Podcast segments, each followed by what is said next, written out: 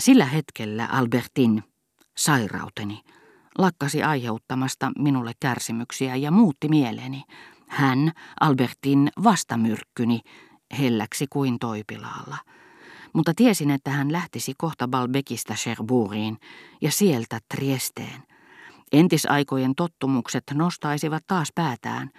Mieleni teki ennen muuta estää häntä nousemasta laivaan, yrittää viedä hänet kanssani Pariisiin. Sieltä hän voisi tietenkin matkustaa Triesteen helpommin kuin Balbekista, jos haluaisi, mutta Pariisissa minulla oli mahdollisuuteni.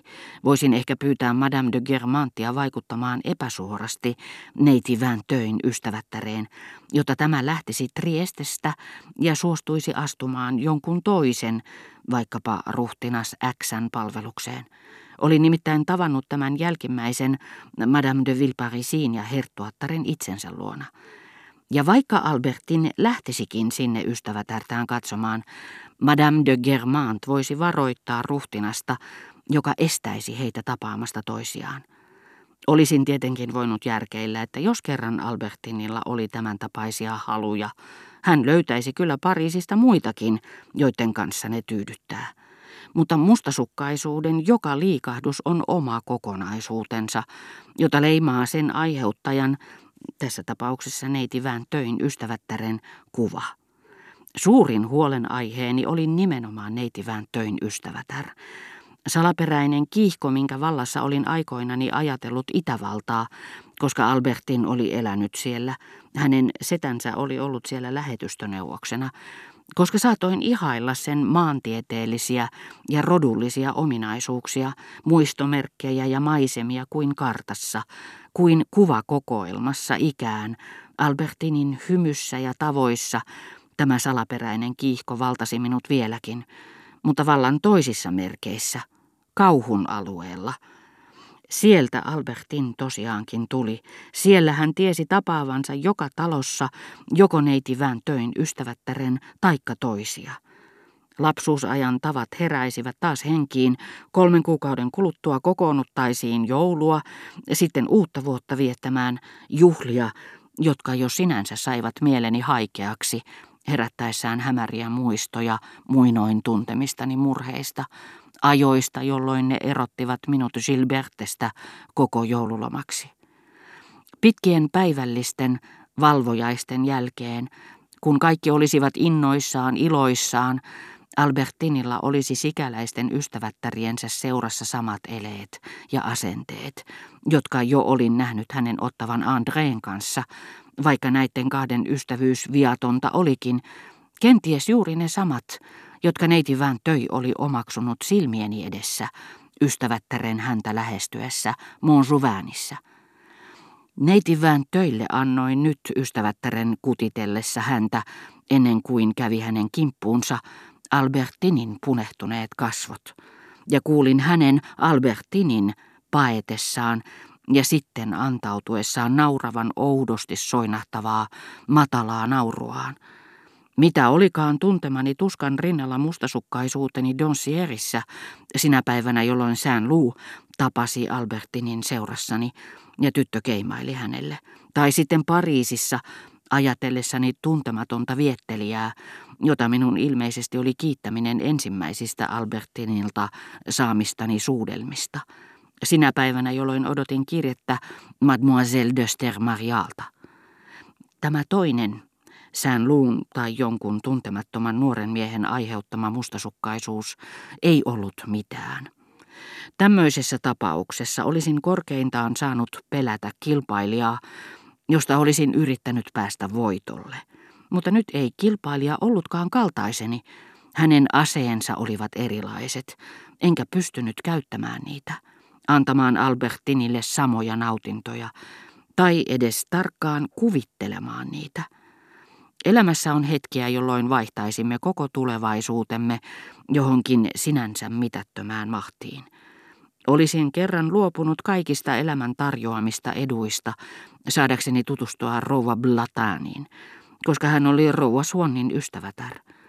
Nyt olisin kestänyt kaikki mahdolliset kärsimykset, jotta Albertin ei lähtisi Triesteen, ja ellei se olisi riittänyt, olisin aiheuttanut niitä hänelle.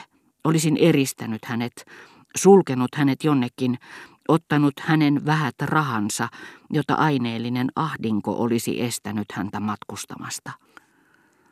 Ennen vanhaan tuntiessani halua lähteä Balbekkiin, minua houkuttelivat persialainen kirkko, myrsky aamun koittaessa, nyt taas Albertinin mahdollista Triesten matkaa miettiessäni sydäntäni repi, koska hän viettäisi siellä jouluyön neiti Vääntöin ystävättären seurassa.